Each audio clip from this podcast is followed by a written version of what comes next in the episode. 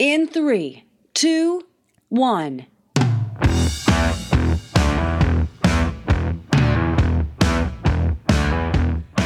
Intergenerational communication in the workforce has become a very popular issue. With four or five different generations converging upon the workplace, we can all benefit from practical strategies to deal with all the differences. All this valuable human capital comes with its share of friction, and managing a multi generational workforce requires flexible communication, tolerance for the different work styles, and respect for the different perspectives. To help us understand the challenges of managing a multi generational workforce and what you can do to overcome them is my guest, Kit Welchlin. Hi, Kit. Welcome to the program and the podcast today. Uh, we're so happy to have you. Thanks for making time for us. Thank you, Michael. Thank you for the invitation. I look forward to our conversation. Hey, before we get started, uh, we always like to give a little background of our guests. Now, I know you started your speaking career. I couldn't believe this when I read this, but you started at age nine and you were actively involved with 4 H. I think you grew up in a dairy and hog farm, I think in southern Minnesota. And then in your 20s, you started and built a successful manufacturing company. And I think you ended up with several of them by your mid 20s or across three different states. I mean, at what age did you decide, hey, this is what I want to do and my career? And then when did you transition into becoming an author and a speaker and spreading your message? You know, it was kind of intermittent. The reason I began public speaking at the age of nine is when I grew up, I grew up in a position centered family, not a person centered family where everyone would have an equal say or an equal vote.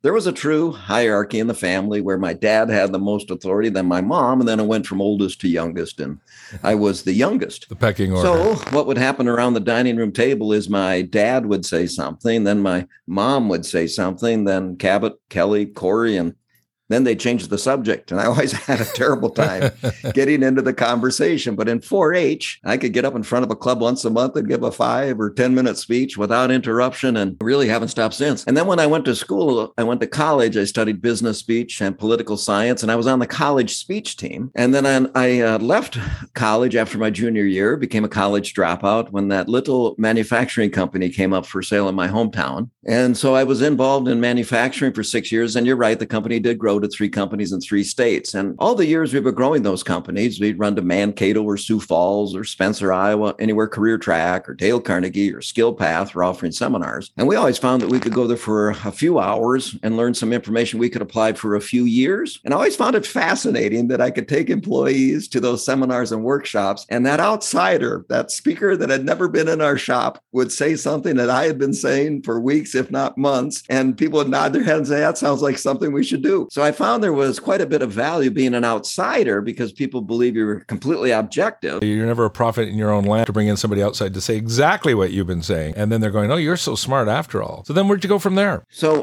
what happened uh, was when I was in college and left college to go into manufacturing, one of my college instructors, who was the assistant speech coach, was leaving teaching to go into public speaking full time. And so when I got out of manufacturing, I called Alan. He says, Come out to the house, read this book, read this book, do this for two years, and all your work will be referral and repeat after that. So I went back to school. I finished my undergraduate degree, picked up a master's degree, and started speaking for a living back in 1991. Yeah, that's going back. Now, how, what attracted you to the subject? Now, I know in 4 H, you know, I grew up in here in Arizona, went to school here, and we had big 4 H club. And if I remember the motto, um, 4 H motto, to make the best better, it was the pledge as well. So obviously, you're transitioning, you're now successful in your businesses and you decide, hey, I'm going to get into speaking. What attracted you to the subject and our topic of today on multi generational attitudes, strategies, how we work with the generations of workplace, all the different generations that we have to deal with? What attracted you to that subject and why was there an issue? That's a great question, Michael. And there's a couple different reasons why. I noticed when I was in manufacturing that my oldest employees would always get to work 30 minutes to 45 minutes before we were going to open. And we started at seven o'clock in the morning, and I had to get up by six o'clock to get there before my oldest employees were already there. And I would say, Bert, you know, Willie, Kenny, what are you doing here so early? Well, you know, uh, everybody else is going to be here in a half an hour. Got to get the coffee ready. And so it was hard to beat my oldest employees to work. And then I found that the baby boomers that I employed, every time we had a company meeting, they wanted to be recognized. They wanted some sort of a trophy or they wanted a shout out about how they performed so well in the last week or right. month or quarter. And then I found the younger people that I was hiring, they would be negotiating their hours hours before I'd even offer them the job. So I knew there was a little difference in the generations just, you know, experiencing it. And I didn't really pay much more attention to it, except when I got out of college with my master's degree, a university in St. Paul was looking for someone that had business experience and a master's degree in speech communication to teach managerial communication in their undergraduate program. And my college advisor said, You're you're the ideal guy for this. Would you mind teaching a night class? And I said, Sure. So I started teaching a night class in the fall of 1991. And then sometimes I was the younger person in the room because I was only 30 years old at the time. And there are many people older than me that were coming back to college to finish their degree so they could get promoted or move up the organization's hierarchy. And then there were a number of people that were younger than me that were kind of fascinating to understand or learn how they would see the world. So I kept teaching a night class for the next 27 years because I realized wow, the younger two generations were my future clients. And the better I could understand them now, the easier it would be for me to hmm. sustain my career when they were the buyer of what I was offering. So I would teach a night class every semester for the next 26 years, and I'd get about 500 reaction papers through the semesters or through the school year that gave me an idea for every chapter of the textbook, they'd have to write a reaction paper. What do you agree with? What do you disagree with? What would you do? What would you never do? What do you recognize from past experience? What are you going to keep in mind moving forward? No real wrong answers, but it's almost like reading their diaries. And it really did pay off that I could connect easily, have conversations that were effective with all those generations just because I'd been kind of eavesdropping on them as right. a college instructor. That's interesting. Well, you know, the, the topic of intergenerational communication in the workplace has become a very popular one. And that's why, you know, we invited you as a guest. And with four or five different generations, I'm losing track now, converging upon the workplace, everyone, I mean, everyone needs to be equipped with the practical strategies to deal with all of those differences. So, what is there? Is there four or five different generations? How many are we up to these days? And, and, and what are they? And what are the differences? You know, today I think there's five, but recently I was giving this presentation to a, a women's leadership group, and a young woman says, You know, you didn't really mention the Zennials, that group that grew up with dial up internet, but also when they were teenagers had their own cell phones. And it's only about a five year slice between millennials and Gen Zers, and they thought they should have their own category, right? About how unique they are.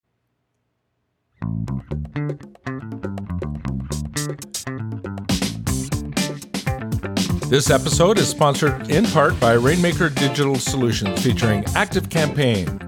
Looking to drive growth with customer experience automation? Active Campaign, the number one marketing automation platform for e commerce, B2C, and B2B companies, gives you the email marketing, marketing automation, and CRM tools you need to create incredible customer experiences. Active Campaign is the platform we use to reach, nurture, convert, and grow our business, and you can use it to grow yours.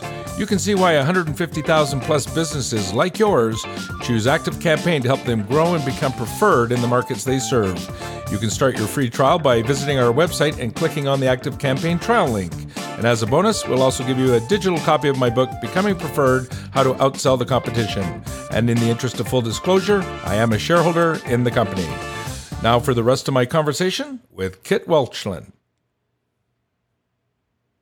But I find that, you know, when it comes to veterans and traditionals, which would be my parents, they'd be in, you know, around 80 years old or so. Those are still our clients. Those are still, and when I work with manufacturing companies, the founders of the company, they still stop by. If the, and builders and contractors, they still stop by the work. So I always believe we should have someone close to that age working with us in our organization that can connect easily and, and really have conversations that are wildly effective with that oldest generation. And then there's baby boomers, and that would be my three older brothers. They're baby boomers to the bone. If you looked up baby boomers in the dictionary, it'd probably be their three pictures. But I'm right on the cut, and on a, and I kind of approach it like a menu. There's some things about being a baby boomer I like, and there's some things about being a Gen Xer that I appreciate. My wife is just a couple of years younger than me. She's a Gen Xer to the bone, and then we have a couple of millennial kids, and then we have a Gen Z daughter. So I think there's five generations that we have to be prepared to make minor adjustments, but it would have a major impact in our relationship. Well, so, so people understand the different generations and how they work. So you've got, I in, I think the 1945 and before, we uh, they used to be called the traditionals. I remember that one, like our parent. And then you got baby boomers, which are born, what, 46 through 64, I think. So you were on the cusp there, 64, 65. That's it depends on the researchers. There's about a five years kind of a gray area, depending if it's Pew Research or other researchers. You know, it used to go, you know, from 1960 to 1980 and then 1980 to 2000, you know, how they break it down. Then they backed it up to 1995 because of the big changes because of the internet. And then they kind of got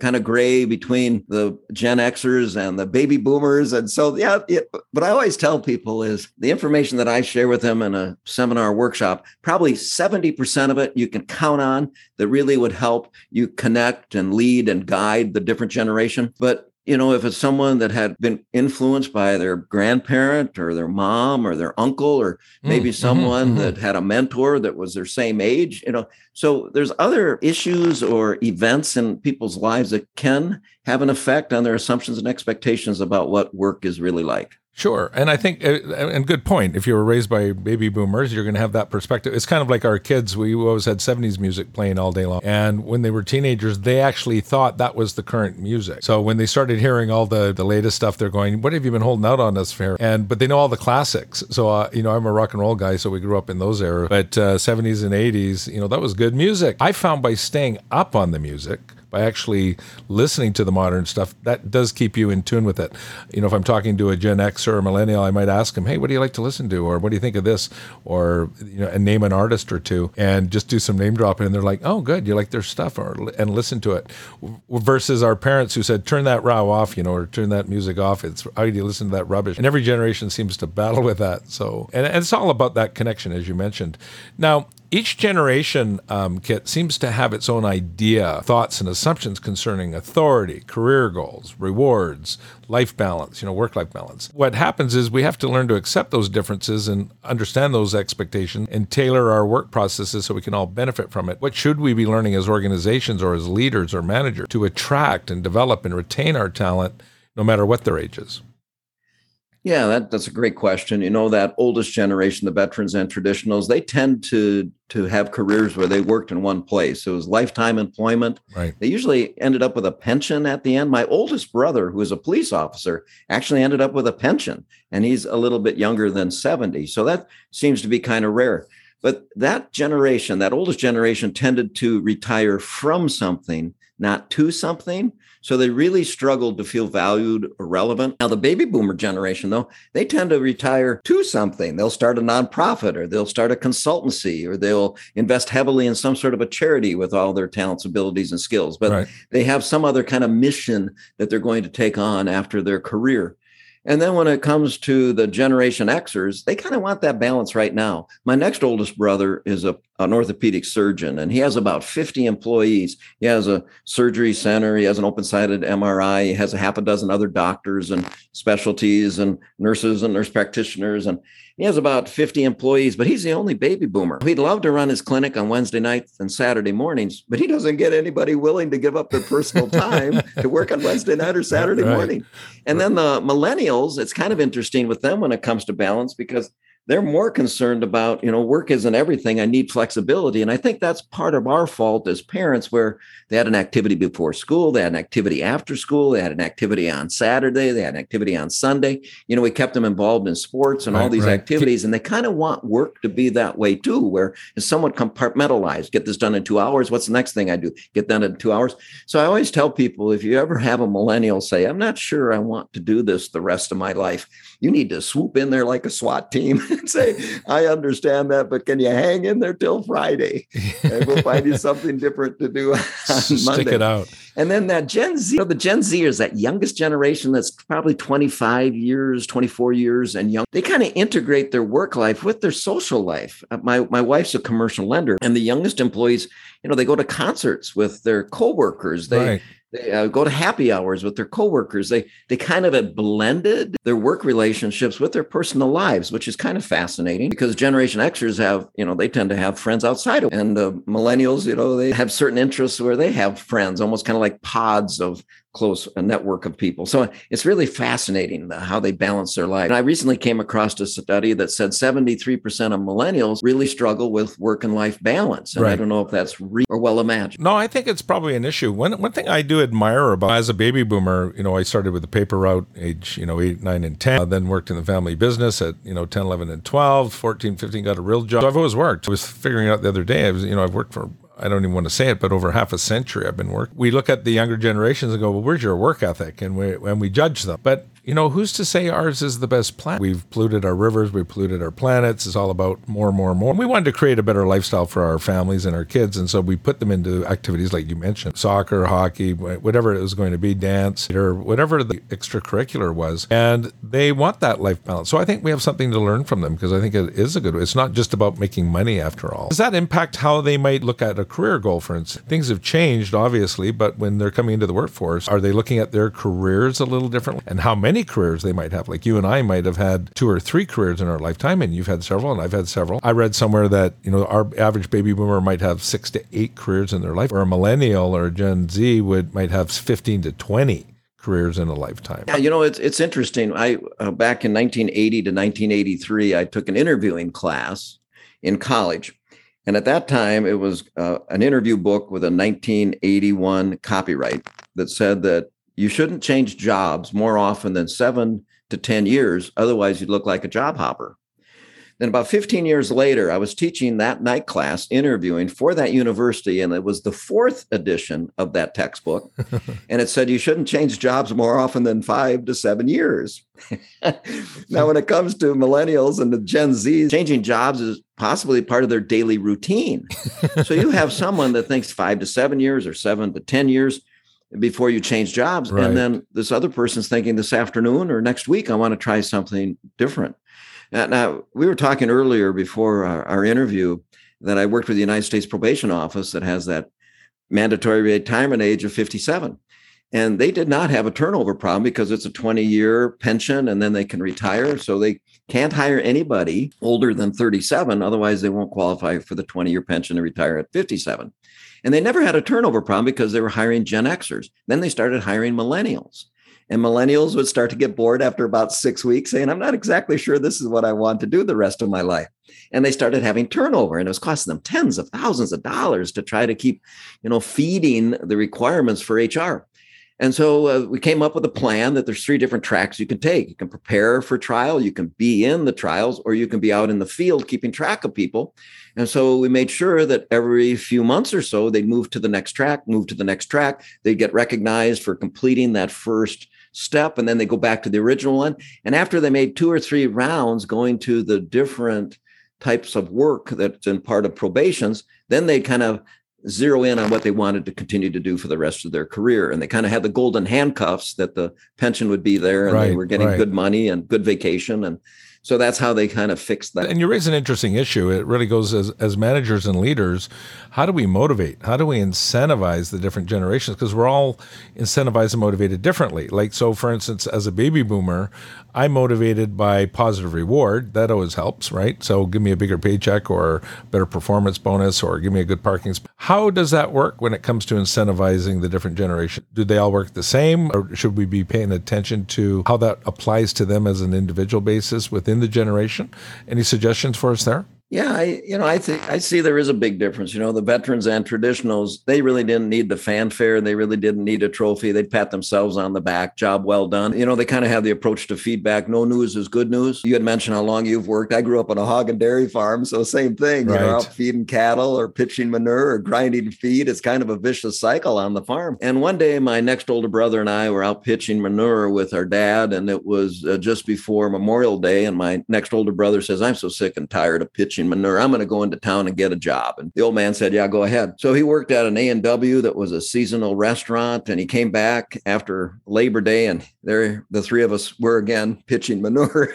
and right. he said, you know, Mr. Hanson never said anything about my job performance all summer. And my dad said, then you must have done a good job. Yeah, no news, no is, news good is news. good news. Yeah. yeah, you know, and baby boomers are the ones that came up with those annual performance appraisals that right. everybody dreads. And uh, baby boomers also, you know, when I took a class on urban regional studies back in the old days, they talked about how to build office buildings, and all those books are written by baby boomers where you needed to have so many corner offices so people could be promoted to the corner offices and how many stories you needed so you had enough of those. Because of course that's what they wanted you know the corner office. They wanted the nice parking spot. You know with the generation xers they want balance now not when they're 65 so to reward them with pto personal time off or you know some sort of unlimited vacation time because they, they're hardworking you know they just they just don't need to have that much uh, interpersonal interaction with their coworkers. And then millennials, you know, when it comes to rewarding them, it's work has to have meaning to me. There needs to be some sort of a purpose. There needs to be some sort of a passion. And so, as managers and leaders, we need to continually remind them the impact it's having in our community, the impact it's having on that family, the mm. impact we're having in our industry. Mm-hmm. When it comes to Generation Z, they're more global in their thinking and they're more concerned about what your organization is doing as far as world poverty and human rights and those sort of issues. Saving, so saving you dolphins. really kind of have yeah. to quiz them Right. So when it comes to their performance, and, and I know companies are having a hard time with this with remote workers, like how do we motivate them, incentivize them when they're working remotely? And, and it comes to training and development as well. I know you see that with the difference between delivering feedback to each of the generations. So as a baby boomer, you're going to say one thing, and to a millennial or Gen Z, you're going to say something else. What are some of the strategies we can use when we're trying to incentivize those different generations or give feedback? How do they like to receive that feedback, if you will? Yeah, it's kind of interesting that the training and the feedback kind of go hand in hand. That oldest generation, was on the job training. They started in the warehouse, worked their way to the front office.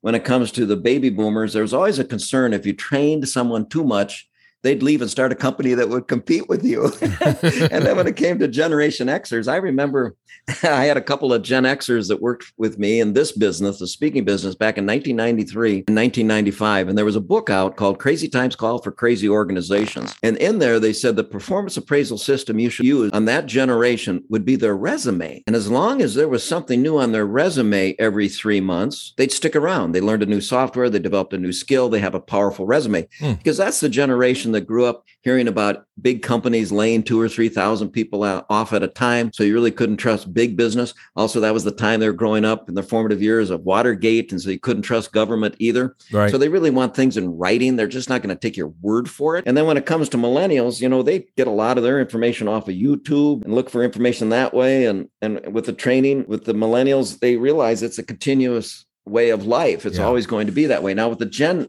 Zers to keep them interested because they'll decide in the first six weeks if they're going to stay or if they're going to take off. You have to lay out for them a short term training goal and then a medium sized training goal, which is more soft skills, you know, maybe some leadership classes, some sort of emotional intelligence courses so they see that out maybe six months to a year or two out. And then the long term plans where they can see the progression of their career because they're going to want to do that. Many of them want to move into management within the first six months to a year. Right. So we got to have these three different tracks kind of. And what I call it is snack size training where it isn't very long and they can access it with their mobile devices. They can, and, and, they love video. They love gamification of the training. They really want it to be interactive you know, really they want to have a seat at the table, right. whether they're the Gen Zers or the millennials, whether they have that much experience or not. And the attention spans have dropped so much, you know, from what used to be 45 seconds to about 20 seconds with millennials, six seconds with Gen Z.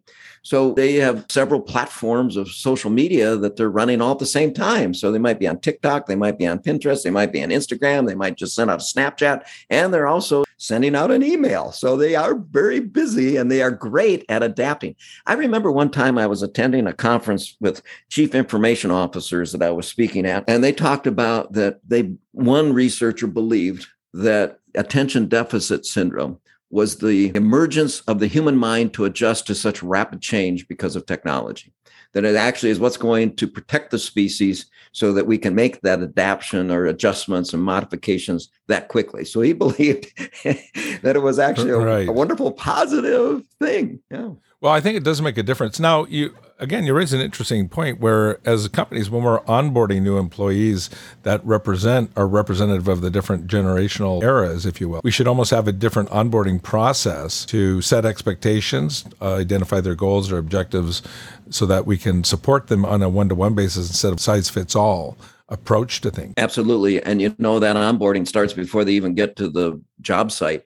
So we should be making sure once we've offered them the position, we're checking in with them every three or four days or so, telling them how excited we are that they're going to be joining us. The first day, we need to make sure we're there to meet them, go to lunch with them, introduce them to people, compliment the people that are currently working there. One of the things you're going to love about working with Jane is one of the things you're going to love working with Joe is, and Brianna because she has these skills and talents. And so you, you make those relationships. The next day, you have somebody else, be sure they're available to go to lunch with them. You have somebody that's an executive call from a, another location saying, Hey, I understand you just joined our company. We're so glad that you're part of our team. And, and then you have personal mentors that stop by. Any questions, any concerns? You know, this is what we do in our department. If you're interested, let us know. And I mean, it's got to be those first 45 days have got to be very connected. You have to be mm. in there connecting, and you know, and the nice thing is with technology now, you don't have people flying all over the country to do it. You can just get on a Absolutely. Zoom call or a WebEx or a Teams meeting and and have those conversations. So the key is though, you, you've got to be much more involved, much more active, and keep pushing the passion and the purpose, and then they'll stick around. And if it's a special purpose, there's a study that claims that six times more likely they'll hang around if they kind of connect with the special purpose of your organization. So however you identify that would be valuable. Yeah, no, good advice. Good advice. So when we when we talk to them and we've onboarded them, there's obviously stereotypes and how we communicate with those stereotypes of the different generations. Can you touch briefly on the different stereotypes and how the negative stereotypes that we have to overcome within an organization? So, for instance, I know if you know you're a, a millennial and you show up in the there's a majority of baby boomers everybody's making judgments, right? So the baby boomers are making judgments. They're making judgments about the baby boomers. What are the traditional stereotypes? And then how or what kind of communication strategies can we use for connecting with each of those generations easier? You know, that that's a great question. You know, the oldest generation, they'd like you to take some time and actually have a conversation. Uh, baby boomers, I always say this to people, you know, it's kind of like the, the golden rule is really the platinum rule do unto others as they'd like to be done unto. Mm-hmm. So you mm-hmm. might have a veteran or traditional that was the founder of the organization or a key influencer with their company, their organization or foundation. They want to probably go to breakfast. They probably want to make eye contact. They want to have a long conversation to see what you're all about. Now you'll walk out of that meeting. The next thing you'll get is a phone call from a baby boomer saying, Stop by my office. I'd like to talk with you because they love being in their office. And then when it comes to the Gen Xer, uh, that person will send you an email. And then a millennial, they'll probably send you a text message. And then that Gen Zer, well, they might send you, I don't know, Snapchat, or they might send you an Insta, you know. And and the key is is to become skilled in all those different platforms so you communicate or respond to them the way they would like to be responded to. So it does take a certain amount of gymnastics in our communication style to do that. But they're little simple things, you know, and recognizing those. And, you know, really with the Gen Xers, if you're marketing to them, ask them how they'd like to be marketed. Do you want it in the mail? Do you want it in email? Do you want me to text it to you? Because that's a generation oh, that always seems to be forgotten. And sometimes they had to adapt to baby boomers and what baby boomers wanted. Now they're being asked to adapt to what millennials and Gen Zs wanted. And I think they're kind of wondering, why didn't anybody adapt to us?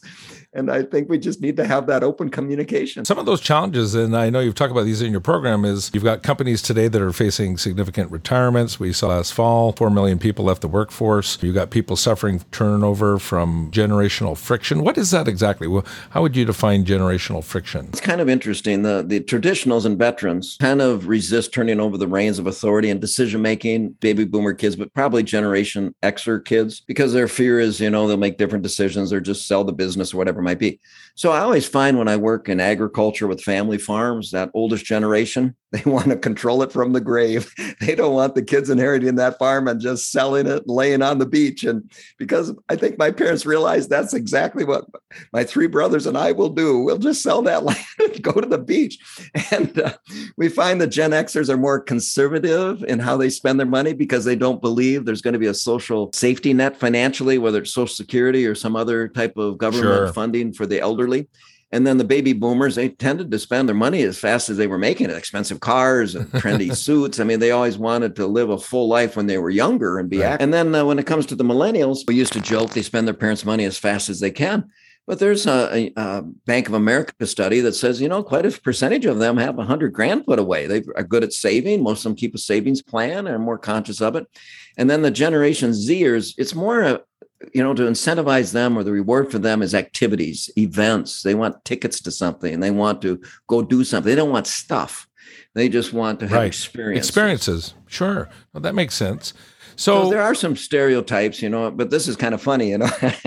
Millennials always talk about their entitlement mentality, you know, but I always say they were born on third base and they believe they hit a triple, you know, and they, they are kind of entitled in a way because they've Right. had, you know, such a wonderful, uh, you know, we had a great economy. It was, uh, we've had uh, great opportunities, uh, technology that has made it so much Right. less manual labor Right. for many people. I mean, uh, there's been so many advantages that they were just granted because of the you know when they were born and what what's been going on then you know the oldest generation always was handing over the reins of authority baby boomers have always you know kind of resented that generation xers wanted balance because baby boomers never wanted balance i work with the trucking industry baby boomer truck drivers they'd like to retire they'd like to spend some time with their grandchildren because they worked all the time and didn't get to spend time much time with their with their kids but Their you know what? family, younger right. drivers aren't interested in driving coast to coast or long haul. I, one of my clients is in the mulch business Mhm. and there the there was a trucking company there saying that be prepared it's going to be a little bit more expensive because we're not going to be driving as far. We're going to have smaller trucks. We're going to have more locations. We're going to have more overhead because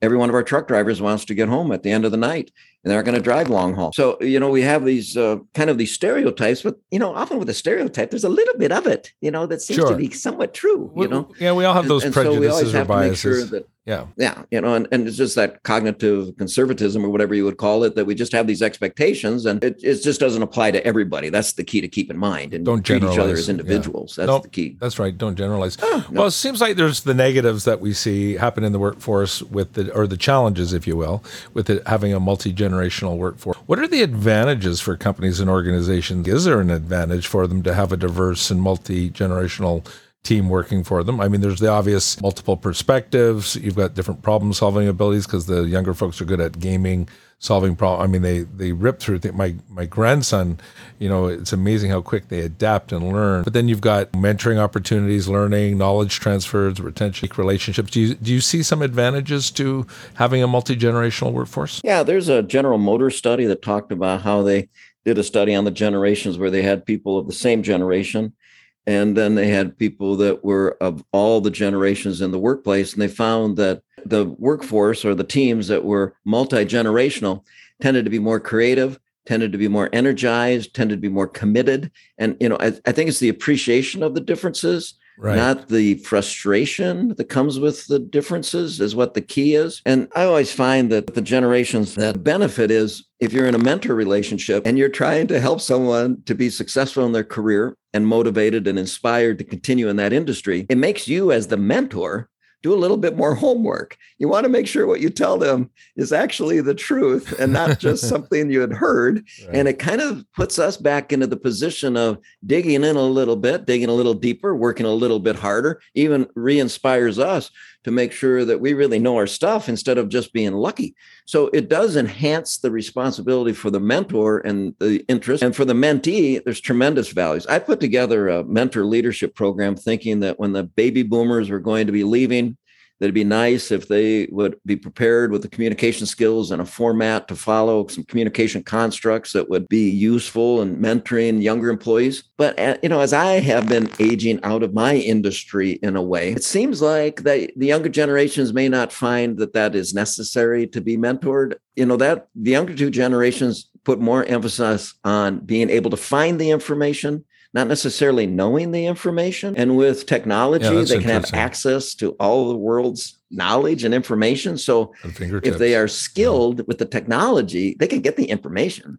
right, exactly. And they may not need that mentoring relationship to them may seem redundant or a waste of time. Well, it's so, it's like when you and I grew up and went to school, the educational focus was always on science and math. If you were academically oriented, you were pushed into that direction. If you weren't, you were pushed into a vocational direction. And universities valued. I saw one study that showed Harvard turned down 3,000 4.0 students in the last couple of years.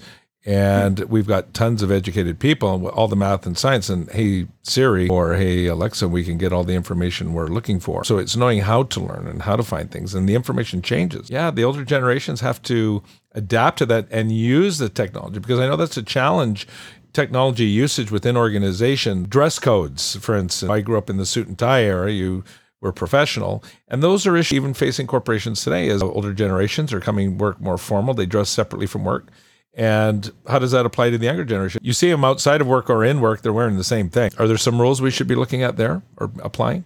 I guess, you know, they used to say clothes make the man. I don't know if everybody ever said that, but I do know if I don't dress professionally, I don't act quite as professional, but I think that's right. just my own mindset. I, I do think it's gone a little bit to the point that at a casual Friday, it almost more, looks more like pajama Friday. And I think yeah, that's right. some sort of guidelines as far as what would be appropriate. And of course, whenever you're meeting clients, what needs to be that brand that we want to make sure that we are reinforcing. I was just reading an article earlier today about HR needs to be on the marketing team so they understand what we're trying to market as an organization. And you're hiring people and they understand that that's what we're trying to do as an organization. So whether you're on the job or off the job or whenever you're on a social media site, it's kind of reflecting on the organization and it needs to be congruent. One of the things, you know, in our interview today, I'm wearing a sport coat as we're having this conversation. Right, right. And I, you know, I one time a, a colleague of mine made fun of me because I, he said, I never seen you without a suit or a sport coat on. And I said, yeah. And I, you know, my pajamas are double breasted. So I, um, I tend to be a little right. bit more formal in my attire. And, you know, we used to talk about in interviewing. I used to do this for years if I had the chance as a speaker, as a salesperson, when I was in manufacturing. I'd park and watch people go in and out of that organization I wanted to sell. And I had three different shades of suits in my car. And I go down to the local gas station, go in the bathroom, change into that suit. So when I'd walk in, people look at me like I already worked there. Yeah. And, and they said, they look at me like they're looking for my badge. And I said, I'm, I'm here to see so and so. Oh, oh, okay. You know, and they were kind of surprised that I wasn't an employee. And it's called the law of uh, symmetry. You know, we kind of like people that are like us, and we can't help right. that you know, right. bias in a way because it's so comfortable and so easy to connect. And so I, I don't know. I have always said to myself, if I'm a blue fish in a green pond, I got to figure out how to change to a shade of green. Otherwise, I'm going to get eaten by the big fish a lot. The problem yeah. I find now is that when people when people are working virtually, yeah, right. You know, there's an old politicking technique that says you're either visible or you're invisible. And so if you don't have your camera on, or if you're not participating in that virtual meeting, and other people are in the office, and you have casual conversations in the hallway, or go to lunch, or see each other before the day starts, or that first phone call the people that are there physically are visible. The people that just come in virtually a couple of times a day, yeah, you're not quite as visible. Right. And so when you see things happen and you see people, you see things happening, and you see people, and you see those people that expect things to happen, I think it's a quite a tremendous advantage to be there physically. I've always told Dark dress for your next promotion. And like you said, mirror them. And because they're looking around the room and they see you, you will stand out and they'll go, oh, you must be management material. Those do make yeah, a difference. You know, you yeah. seem familiar already. Yeah, we judge books by their cover, rightly or wrongly. That's still a we form our assumptions accordingly. Now, you mentioned social media, and you know, I remember when Facebook first came out, and you know, we're on social on uh, Facebook, and then Instagram, and all the different different sites and different programs. Where do each of those different generational you know folks live? Like I find most of my kids are on Instagram. I used to creep their Facebook pages, but they kind of evolved over to Instagram, so now I've got to go check out there. And to me, social media is kind of the new mall. You know, when I was younger, we'd go to the mall and you're seen at the mall. You go to the high school football game, you're seen at the game. Uh, people see me there. Now they go to those games, they go to the mall, snap pictures, whatever events they're at or concerts. Hey, look what I'm doing. And where do they live? Where do, where do we find those different generations? That's a great question. I was just working with a large real estate company. And originally, when I worked with them the first time, it was for their company to position themselves on their website and their social media to attract the most successful agents in every age bracket. Then the second time I worked with them on this topic, it was how do we communicate with the buyers and sellers in those generations right. to make sure we're showing them homes that they would like or we can kind of expect how the conversations are going to go and what are the platforms they use so we can find them so this this is just in the last couple of months that I found this that that oldest generation, you know, they still want you to take the time. They kind of like the door to door thing where they get something that's paper. They know you went to the effort to show up, and that's important to them. And they want you to, you know, if you do have a website, you want to make sure the phone number is really big and it's about the first thing they see because they will pick up the phone and call. And so you want to make sure that you do that. Now, when it comes to the baby boomers, well, it's Facebook and YouTube is where they have their social life. But of course, they're the ones that are using LinkedIn. Right. And also, they're starting to use a little bit of Pinterest, but it's usually uh, Facebook and YouTube, one for personal connections, one for somewhat entertainment, and then LinkedIn for their professional relationships. Now, Gen Xers, uh, they're kind of a funny bunch the two platforms they use the most often are Facebook and YouTube. And then it's Pinterest and Instagram after that. So that's why it's so important to ask them, how would you like to be marketed to? And then when it comes to the millennials, uh, this generation uses YouTube first. Our daughter, uh, forgot how to jump her car and you know in minnesota it gets kind of cold and your battery gets kind of tired after Sure. a couple of years and so she just on her smartphone looked up a youtube video how to jump your car with jumper cables. So she just looked it up on youtube. She didn't even call me. So youtube and instagram and snapchat as you had mentioned earlier and then facebook because facebook seems to be the older generations now. It's not cool anymore. Right. and then Twitter and Pinterest, and, and then that youngest generation, it's YouTube and Instagram and Snapchat in that order, according to uh, Business Insider. So it's it's fascinating how we have to really cover all the bases if we're trying to connect or market to or do business with all those generations. We pretty much need to be active on all the platforms so they can see us. You know, it's the old thing when you're unknown or they're unaware of you. And so you have to become familiar and then Right. preferred and then, you know, actually connect or do business together. Is there a messaging that we should be paying attention to to those on those social platforms? So, for instance, we're posting things. What do they want to see for the different generations? In other words, what's a good questions or language or how we actually sell the words we use, the approach we take? So, for instance, mo- many have been trained in different personality styles. You know, Myers Briggs selling to this kind of an individual or that kind of individual, but generationally. How does that apply? And should we be paying attention to some strategies that would help meet those needs of those different generations and talk their language? You know, I remember back when I was interviewing people that there was a no no to have your picture on a resume and you didn't want dates because you didn't want people to be hired or chosen Right, not right. to be hired because of their age. And now all that information is readily available. Right. It's always kind of fascinating to me how you can go to their social platforms and learn so much you didn't even want to know about everybody. Yeah. More so than uh, that oldest generation, of course, uh, that it's all they wanted in writing. Now, when it comes to the baby boomers and that type of a connection, you know, they still like the face to face thing. They like samples. They like catalogs. They like uh, to touch it. They like to feel it, and they also want to know you're a winner. They want to see whether it's Hmm. on your website or your promotional material. You succeeded at this. You're a number one at this. You received this award. They love that stuff. Best of so you got to make sure that. Sure. Yeah, but when it comes to Gen Xers, they want the facts. They just want the information. They're not going to make quick decisions. They they would like some links in the information that you send to them so they can do the research themselves. They're not going Hmm, to just take your word for it. They're going to dig in a little bit. And then when it comes to the millennials, they're the type of folks that want to know how they can immediately apply the information. So what are they going to do with it? And how do those products affect them socially, environmentally, ethically? They want to know what the value is, but they kind of like the visual aspect of it. So they want storyboards, they want, you know, some video, something that's short so that they can glance at it and get it. But they their whole focus, what's important? Why is this important to me? And then when it comes to the Gen Zers, you know, connecting with them, you really have to think about the, I guess, the groups that they are in, the information that is not politically charged. So your organization doesn't have some sort of trouble with people that disagree with you. But that youngest generation, the disease, they have such short attention spans. And so if we're trying to Yeah, hire them, we got to talk. We got to talk about salary, work-life balance, and job security, of course. But they love short videos. You know, TikTok Right. is their thing. You know, Right. in, in just a few seconds. And there's organizations that are doing that. You know, where they provide you know some sort of marketing with TikTok videos. Yeah, speaking So- sound bites. You got to speak in sound bites, short and sweet. Well, it's like right. learning and education. I remember, you know, our generation, we'd watch a 45 minute to 60 minute training video and we'll sit in front of the computer and do it. The millennials, 17 minutes max, max. And the Gen Z are seven minutes. And it better be on my mobile device or I'm not paying attention to it. So, Yeah, and they also want that to be accessible 24 hours a day. So when they feel like looking it up, they can. And you know, just little snack size, bite sized pieces. Well, it's interesting how they communicate and what tools they use to do that. And again, we've created that. And I'm not sure, I think the verdict's out on how positive and how that works for us socially. It's kind of like when it comes to dating, you know, they've got sites, they, they swipe right for a date. In my day, you had to go ask the girl and risk getting told no. And now they just swipe right and it's, uh, hey, nice to meet you. And even when it comes to selling, if you've got a small, um, you know, a, a younger organization, they want the details. They don't necessarily want to see a face to face person. They just send us the details.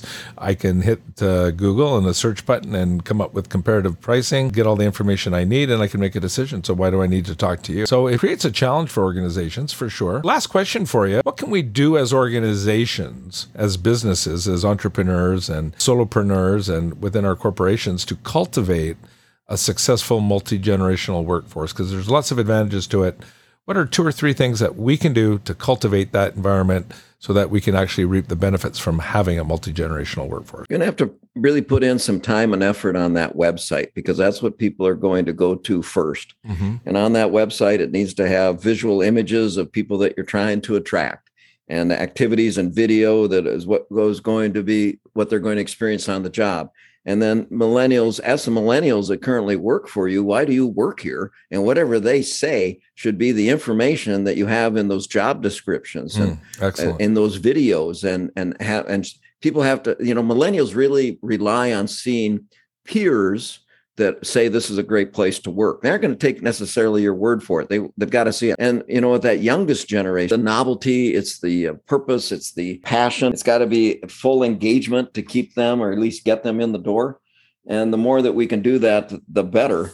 But it's always kind of a challenge because their attention span is so short. So it's got to be super short videos. And it's got to be what you're doing to support the community because the millennials are more interested in that. And then that youngest generation what you're doing globally and you had mentioned the environmental issues you know the poverty issues the support for you know world hunger those sort of things.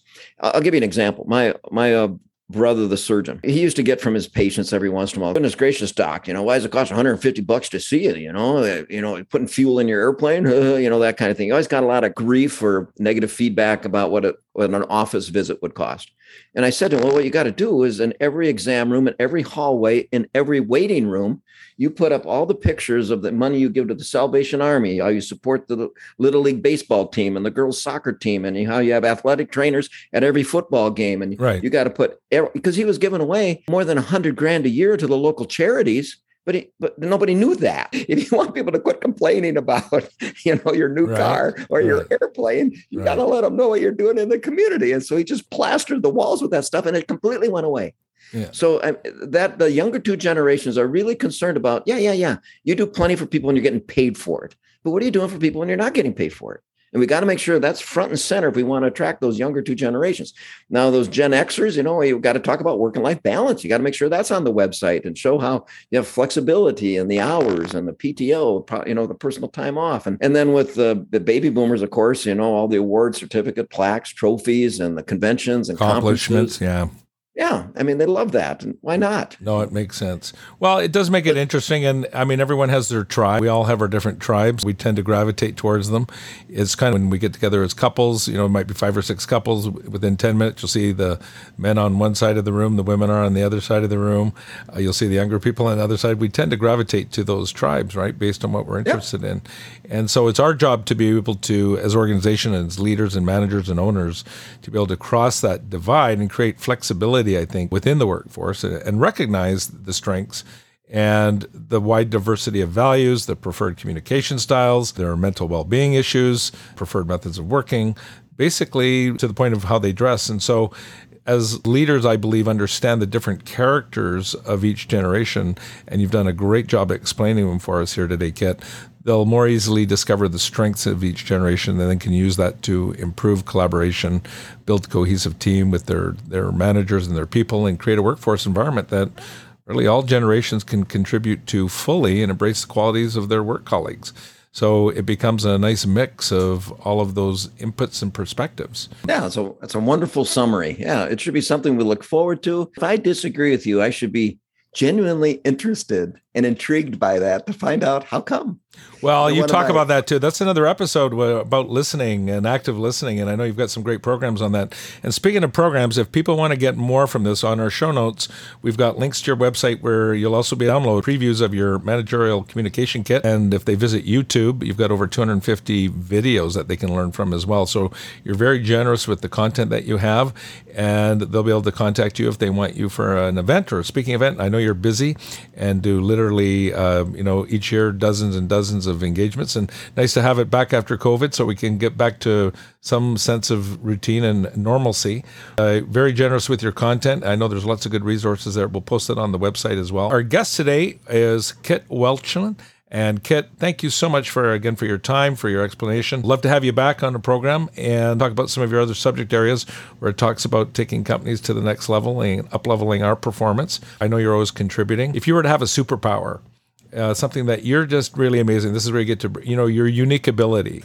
What would you say your superpower is, Kit? As a presenter, as a speaker? As a human being. When I got into the speaking business, I had used as the baseline that it had to be fun, otherwise I wasn't going to do it. And so when I am in a call with a client or, you know, a future client or prospect, and I say, you know, one thing we have to clear up, we're going to have a lot of fun and they're going to accidentally learn quite a bit. Is that all right?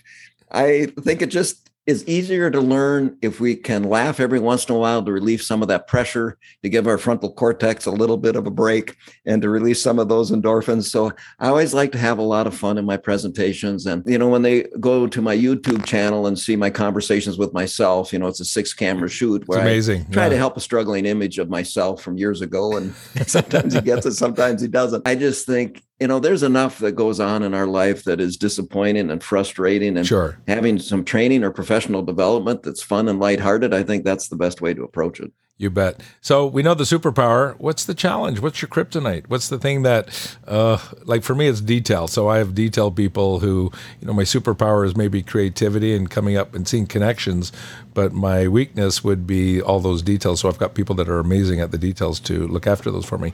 What's your kryptonite? You know, my kryptonite is I've been pretty busy as a speaker over the years, and more than 90% of my work has always been referral and repeat. And if I'm having a conversation with someone and I know I'm the person that probably should go, and they don't have necessarily the money in the budget that would be what I would normally charge, I still say yes. And it's been a flaw of mine from when I started 30 years ago that the first thing I never wanted to do was hold people hostage for information they could use just because I wanted to make some money. So I've always had this kind of pay it forward approach to it. If they really need it, I just think it's the most unethical thing for me to do is to say I won't come just because they don't have the money. So that's been one of the things, you know, thankfully we talked about before the interview that I've always been a real estate investor and that gave me the long-term assets that you know I'm in a good place financially but I've been busier probably but that's the little baby boomer in me right. you know? I've been busier than I probably could have or should have been. Had a hard time saying no to people I know that needed the information and I could help so I, we'd figure out how to make it happen. But then again I don't think I could sleep if I didn't do that well, you so know what? I think that probably comes from your 4-H experience, and just to kind of go full circle on that, it was, you know, their motto was to make the best better. But do you remember their pledge? It says, "I pledge," and I think you live this: my head to clearer thinking, my heart, my heart. to greater loyalty, my hands to larger service, there, you know, and my health to better living for my club, my community, my country, and my world. And Kit, I think that sums you up in a nutshell. So thank you so much for being generous with your time, and we'll look forward to having you on a future episode. Thanks, Michael. This podcast is created and associated with Summit Media. My production team is Beth Smith and Kendra Vickers. The fee for the show is that you share it with friends when you find something useful or interesting. Goodbye.